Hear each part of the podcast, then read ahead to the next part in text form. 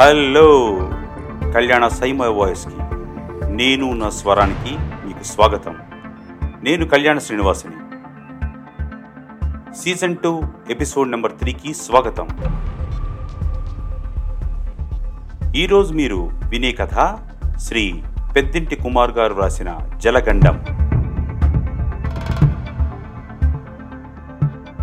అప్పుడు నేను బండలింగం పెళ్లిలో పనిచేస్తున్నాను. స్కూల్ నుంచి వచ్చేటప్పుడు ఒక ఆమె నన్ను లిఫ్ట్ అడిగి బండెక్కింది. ఆమె వెంట ఒక చిన్న పిల్లగాడున్నాడు, తన మనవడని చెప్పింది. అప్పటికి ఊర్లో పెద్ద కరువు, 4-5 ఏళ్ల నుంచి పంటలే లేవు. ఏ ఊరు ఏం పేరని ఆమెను వివరాలు అడిగిన తాను రైతునని గర్వంగా చెప్పింది. పుట్ల పంట తీసిందని, కానిప్పుడు పుట్టెడు కరువుతో తిండికి లేక కరీంనగర్లో పని మనిషిగా చేస్తున్నానని చెప్పింది. చెప్తూ ఈ మధ్య తన కొడుకు చనిపోయాడని కూడా చెప్పింది. కారణం అడిగితే బోల్రు వేసి అప్పుల పాలై ఉరేసుకున్నాడని చెప్పింది. తన మనవడు కూడా వారం పాటు మొన్న దవాఖానాలో ఉన్నాడని, అసలు బతకడనుకున్నామని చెప్పింది. కారణం అడిగితే కలుషితమైన నీళ్లు తాగినందుకే అంది. తానున్న కాలనీలో నీళ్ల కరువు ఉందని చెప్పింది. సాగు నీరు లేక తండ్రి, తాగు నీరు లేక కొడుకు, వీళ్ళిద్దరూ పడ్డ బాధలు విన్నాక వాళ్ళ చుట్టూ అల్లుకున్న నీటి కథనే ఈ జలగండం. పైకి ఇది మనకు నీళ్ల కథలా కనిపించిన 3 తరాల రైతు జీవిత కథ, అన్నం పెట్టిన రైతు కన్నీటి కథ. తెలుగు కథా సాహిత్యంలో పరిచయం అక్కర్లేని పేరు పెద్దింటి అశోక్ కుమార్. 200 కథలు, 6 నవలలు, 4 నాటకాలు, 100కు పైగా సామాజిక వ్యాసాలు రాశారు. ఇతను రాసిన జిగిరి నవల 9 భాషల్లోకి అనువాదమైంది. ఊటబాయి, మాయే ముంత, వలస బతుకులు, మా భాగవతం, భూముడు, జుమేకి, రాత్మే, పోరుగడ్డ కథా సంకలనాలు వేశారు. అనేక కథలు హిందీ, మరాఠీ, ఆంగ్లంలోకి అనువదించబడ్డాయి. ఓ అక్రమన్, కప్కా హోచుకా పేరుతో హిందీలో, ఓ ఘర్ బంధాలియే పేరుతో మరాఠీలో 11 కథలతో సంకలనాలు వచ్చాయి. తెగారం నాటకం నందితో పాటు ఎన్నో బహుమతులు గెలుచుకుంది. 6 కథలు షార్ట్ ఫిల్మ్స్గా వచ్చాయి. సినిమాలకు మాటలు రాస్తున్నారు.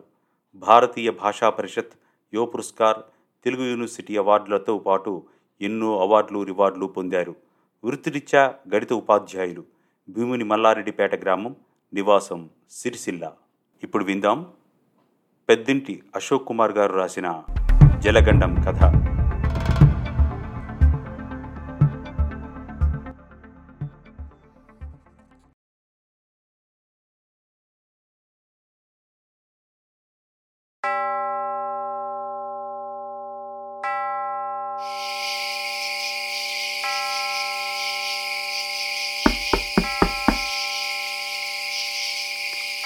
తలుపు తట్టిన చప్పుడు.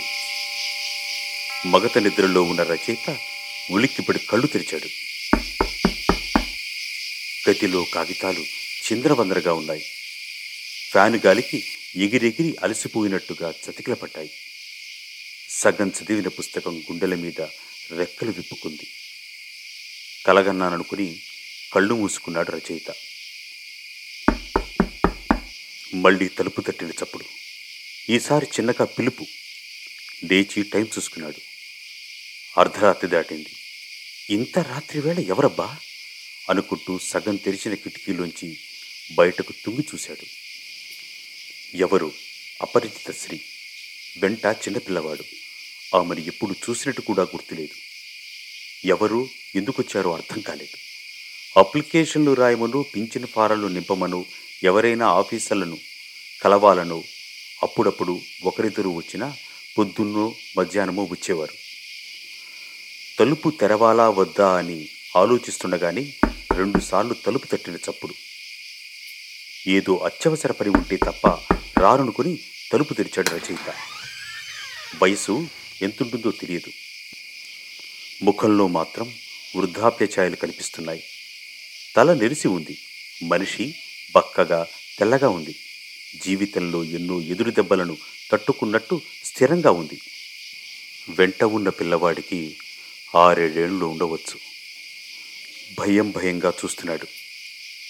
ఎవరు మీరన్నట్టు చూశాడు రచయిత.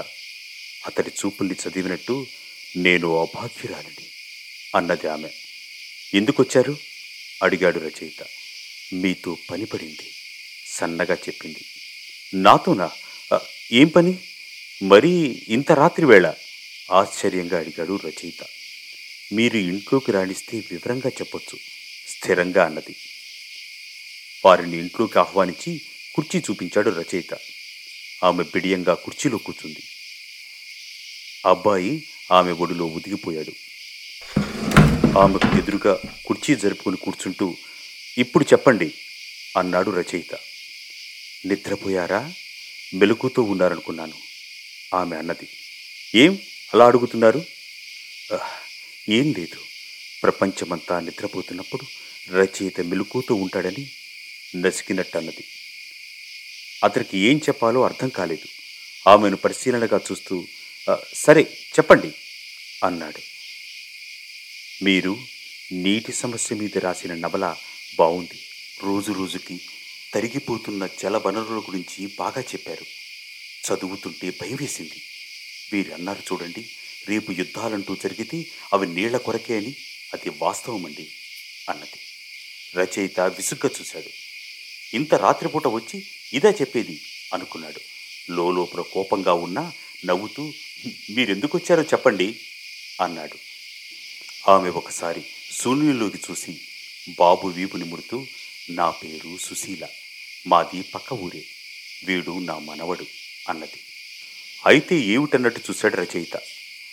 అర్ధరాత్రి నిద్రలేపడమే కాకుండా విషయం సూటిగా చెప్పకపోవటం అతనికి విసుగును పుట్టిస్తోంది. సుశీల కొన్ని క్షణాలు మౌనంగా కళ్ళు మూసుకుని తెరిచి రచయితను చూసింది. రచయిత తొందరగా చెప్పమన్నట్టు చూశాడు. రచయిత అంతరంగాన్ని చదివినట్టు మనవణ్ణి చూపిస్తూ వీడు ఎలా చస్తాడో మీరు చెప్పాలి అన్నది. అదిరిపడ్డాడు రచయిత. తను విన్నది నిజమేనా అన్నట్టు చూశాడు. అది గమనించిన సుశీల మరోసారి స్థిరంగా అదే ప్రశ్న అడిగింది. రచయిత వింతగా చూస్తూ ఇదేం ప్రశ్న అండి? ఎలా బతుకుతాడో చెప్పమంటారు కానీ ఎలా చస్తాడో చెప్పమని ఎవరైనా అడుగుతారా? అయినా ఎలా బతుకుతారో ఎలా చస్తారో నాకెలా తెలుస్తుంది అన్నాడు కోపంగా. సుశీల విరక్తిగా నవ్వింది. నవ్వి మీరు రచయిత కదా అన్నది. ఆ మాటలకు రచయితకు మరింత కోపం వచ్చింది. అయితే జాతకాలు చెప్తానా?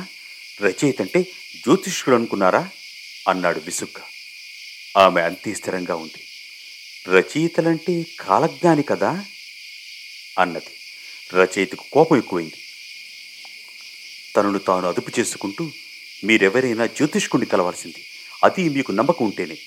ఈ విషయంలో నేనేమి సహకరించలేను అన్నాడు. అయ్యో కలిశానండి. నా భర్త ఉన్నప్పుడు కలిశాను, నా కొడుకు ఉన్నప్పుడు కలిశాను, వీడితో కూడా కలిశాను. 3 సార్లు ఒకటే మాట చెప్పాడు, జలగండం ఉందని. సుశీల ఆగిపోయింది. ఈవిడ పిచ్చిది కాదు కదా అనుకున్నాడు రచయిత. మాట తీరు చూస్తుంటే అలా అనిపించడం లేదు. నన్ను ఆట పట్టించడం లేదు కదా అనుకున్నాడు. ఆమెను అలాగే పరిశీలనగా చూస్తూ ఉండిపోయాడు. వీడికి జలగంట ఉంది, అది 10 ఏళ్ల వయసులోని, అంటే ఇంకో 3 ఏళ్లుంది. ఈలోగా వీడు ఎలా చేస్తాడో తెలిస్తే తప్పించటానికి నా ప్రయత్నం నేను చేస్తా చెప్పింది. రచయితకు నవ్వు వచ్చింది. పక్కపక్క నవ్వేవాడే. వెంటనే ఆమె కన్నీళ్లు చూసి ఆగిపోయాడు. సుశీల ఉగ్గపట్టుకుని ఏడుస్తోంది. ఆమె ఏడుపును చూశాక పూర్తిగా నమ్మకం కుదిరింది రచయితకి. కానీ ఎలా చేస్తాడో నేనెలా చెప్పగలను అనుకున్నాడు. ఆమెను ఎలా ఓదార్చాలో తెలియక మౌనంగా ఉండిపోయాడు. కొద్దిసేపటి తరువాత తీరుకుంది సుశీల. రచయిత వైపు చూస్తూ నొచ్చుకున్నట్టుగా, రాకూడదని అనుకున్నాను బాబు, కానీ తప్పలేదు. గతంలోంచి పాఠం నేర్చుకుని వర్తమానం వైపు చూసి భవిష్యత్తును దర్శించేవాడే రచయిత అంటారు కదా. నా సమస్యకు మీరొక్కరే మార్గం చూపిస్తారని వచ్చాను అన్నది. ఆమె మాటలకు ఆశ్చర్యపోతూ కొంత సౌమ్యంగా అదెలా, నాకెలా తెలుస్తుంది అన్నాడు రచయిత. సిసిల మనవణ్ణి దగ్గరికి హత్తుకుంది. అతడు ఆమె చిరకుచ్చుల్లో మొహం దాచుకున్నాడు. మీరు ఆలోచిస్తే తప్పక చేయగలరన్న నమ్మకం నాకుంది బాబు. వీడికి జలగండం రాసి ఉంది కదా, చూడబోతే భూమి మీద నీళ్లే లేవు, కరువు కాటకాలైనాయాయి. మరి జలగండం ఎలా ఉంటుంది, ఏ రూపంలో వస్తుంది అడిగింది. అమాయకురాల్ని చూసినట్టుగా చూసి నవ్వాడు రచయిత నవ్వుతూ. చూడబోతే చదువుకున్న వారిలా ఉన్నారు, ఈ జాతకాలు జ్యోతిష్యం అంతా వట్టిదే, మీరెలా నమ్ముతున్నారు అన్నాడు. ఆమె సీరియస్గా చూస్తూ, నేను నమ్మను, కానీ జరిగింది. అది యాదృచ్ఛికం అనుకున్నా, మరేదో అనుకున్నా. వీడి తాతకు అదే జరిగింది, తండ్రికి అదే జరిగింది. నా ఆరాటమంతా వీటిని ఎలా తప్పించాలని అన్నది. రచయితకు ఏం చెప్పాలో అర్థం కాలేదు. ఆమెకు ఏదో నచ్చ చెప్పాలని చూశాడు, కానీ బలంగా వాదించలేకపోయాడు. అతడు ఎక్కడ విసుక్కుంటాడోనని ముందుగా తన కథను చెప్పడం మొదలుపెట్టింది సుశీల. కొంత ఆసక్తిగా, కొంత అర్థం కాకుండా ఉండడంతో మౌనంగా వింటూ కూర్చున్నాడు రచయిత.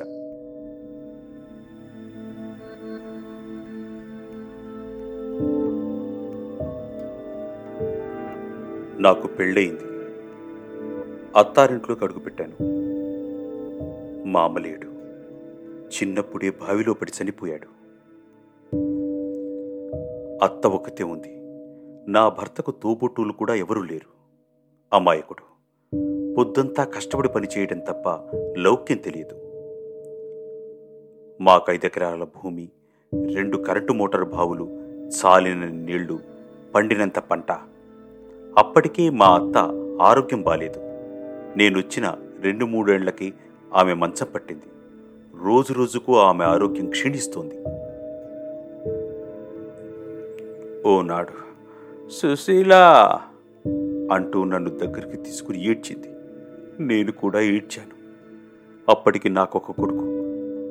సుశీలా, నేను వెళ్ళిపోతున్నానే, గంగన్న పైలం, వాడెండరుగన మాయకుడు, సంసారం అంతా నువ్వే ఎత్తుకోవాలి, మన వంశాన్ని ఉద్ధరించాలి అన్నది. నేను సరే అన్నట్టు తల ఊపాను. నన్ను దగ్గరకు తీసుకుని గుండెలకు హత్తుకుంది. ఆప్యాయంగా తల నిమురుతూ, సుశీల, నీకు విషయం చెప్పాలి అన్నది. చెప్పత్తా, ఏమిటా విషయం అన్నాను. గంగన్నకు జలగండం ఉందే అన్నది. నాకేమీ అర్థం కాలేదు. భయంగా అంటే ఏంటత్తా అన్నాను. వాని 40వ ఏట జలగండం ఉందని రాసుందే. వీడి తండ్రికి ఇలానే ఉంటే నేను నమ్మలేదు, కానీ మక్క పెరడకు మేట పెడుతూ బాయిలో పడి చచ్చాడే అంది. నాకు నమ్మబుద్ధి కాలేదు. ఆమె తృప్తి కోసం నమ్మినట్టు నటిస్తూ, అయితే ఎలా మరి అన్నాను. ఆమె దగ్గర సమాధానం లేదు. ఏం లేదు, జాగ్రత్తగా ఉండాలి, ఇప్పుడు వాడినో కంట కనిపెడుతూ ఉండు, నీళ్ళంచుకు వెళ్ళనీయకు అన్నది. నేను సరే అన్నాను. నా మొహంలోకి దీనంగా చూసి కన్నీరు కార్చింది. తర్వాత నెలలోపి ఆమె కన్ను మూసింది.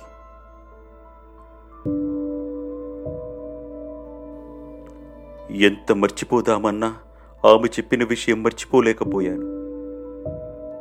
అప్పుడప్పుడు గుర్తుకు వచ్చి భయం వేసేది. ఊరి నిండా బావులు, బావుల నిండా నీళ్లు, ఊరి చుట్టూ వాగు, ఊరి అంచున చెరువులు. నా భర్త బయటకు వెళితే భయం వేసేది. నీళ్లకు దూరంగా ఉంచడం సాధ్యం కాలేదు. ఏం చేయాలో అర్థం కాలేదు. ఎందుకైనా మంచిదని పట్టుబట్టి అతనికి ఈత నేర్పించాను. బావుల్లో, చెరువుల్లో అతడు ఈత కొడుతుంటే నా గుండె నిండా ధైర్యం నిండేది. త్వరలోనే అతడు గజ ఈతగాడుగా పేరొందాడు. తాటి చెట్టంత లోతైన మడుగులో కూడా సూదిని వెతికి తెచ్చేంత నైపుణ్యం సాధించాడు.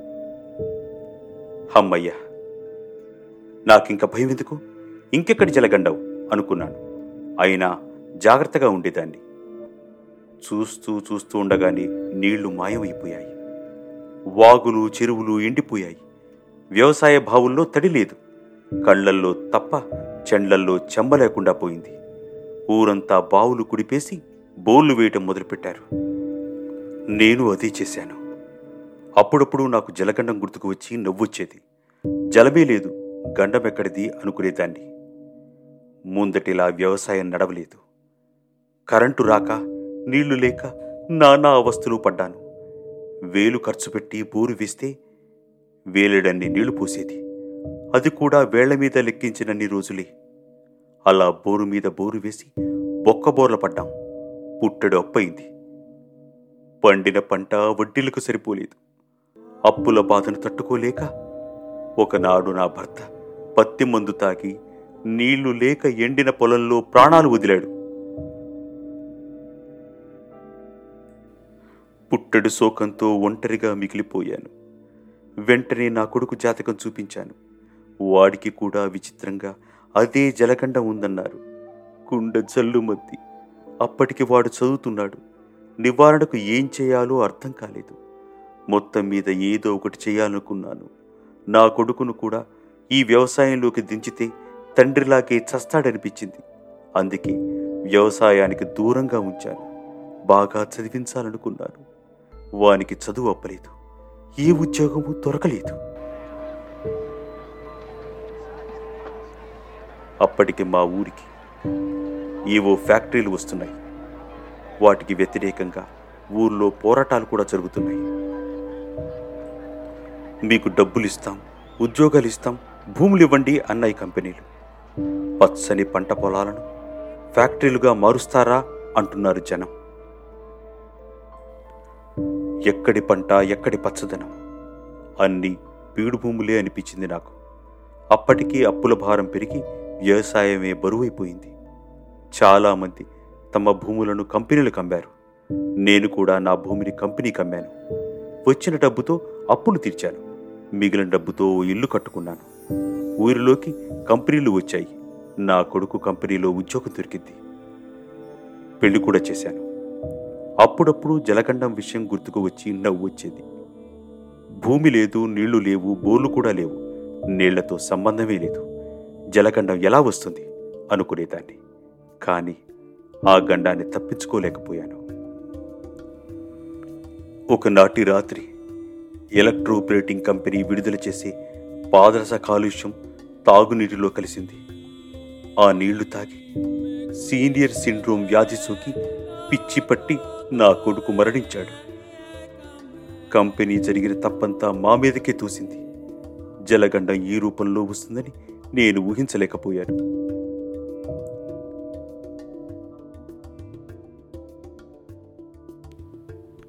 భర్తను పోగొట్టుకున్నాను, కొడుకును పోగొట్టుకున్నాను. భయం ఎక్కువైంది. వెంటనే నా మనవడి జాతకం చూపించాను. విచిత్రంగా వీడికి కూడా అదే జలగండం రాసి ఉంది.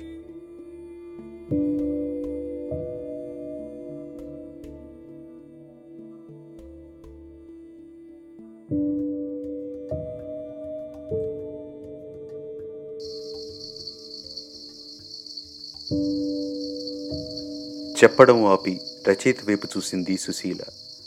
రచయిత వింటున్నాడు. అప్పటికి ఆమె కళ్ళ నిండా నీళ్లు, గొంతు బొంగురుగా మారిపోయింది. ఇప్పుడు చెప్పండి, జలగండం ఏ రూపంలో వస్తుంది? దాన్ని తప్పించుకోవటానికి నేను ఏం చేయాలి? బాధగా అడిగింది సుశీల. ఆలోచనలో పడ్డాడు రచయిత. సమస్య సుశీలది ఒక్కరిదే కాదని, ప్రతి ఊరిది అని తెలిసిపోతోంది. రోజురోజుకి తరలిపోతున్న నీటి వనరులు, పెరుగుతున్న కాలుష్యం మనిషిని ఎక్కడికి తీసుకుపోతుందో తెలియటం లేదు. సుశీల సమాధానం కోసం చూస్తోంది. నీళ్ల మీద నవల రాసిన రచయిత వద్ద సమాధానం లేదు.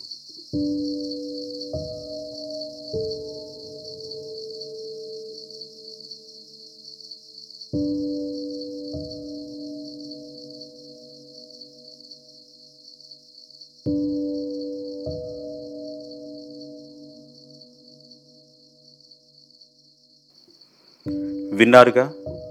ఇలాంటి సరికొత్త మంచి కథలను మీరు వినాలి అనుకుంటే కళ్యాణాస్ ఐ మై వాయిస్ను, నేను నా స్వరం తెలుగు పాడ్కాస్ట్ను గూగుల్ పాడ్కాస్ట్, యాపిల్ పాడ్కాస్ట్లలో సబ్స్క్రైబ్ చేసుకుని ఫాలో అవ్వండి.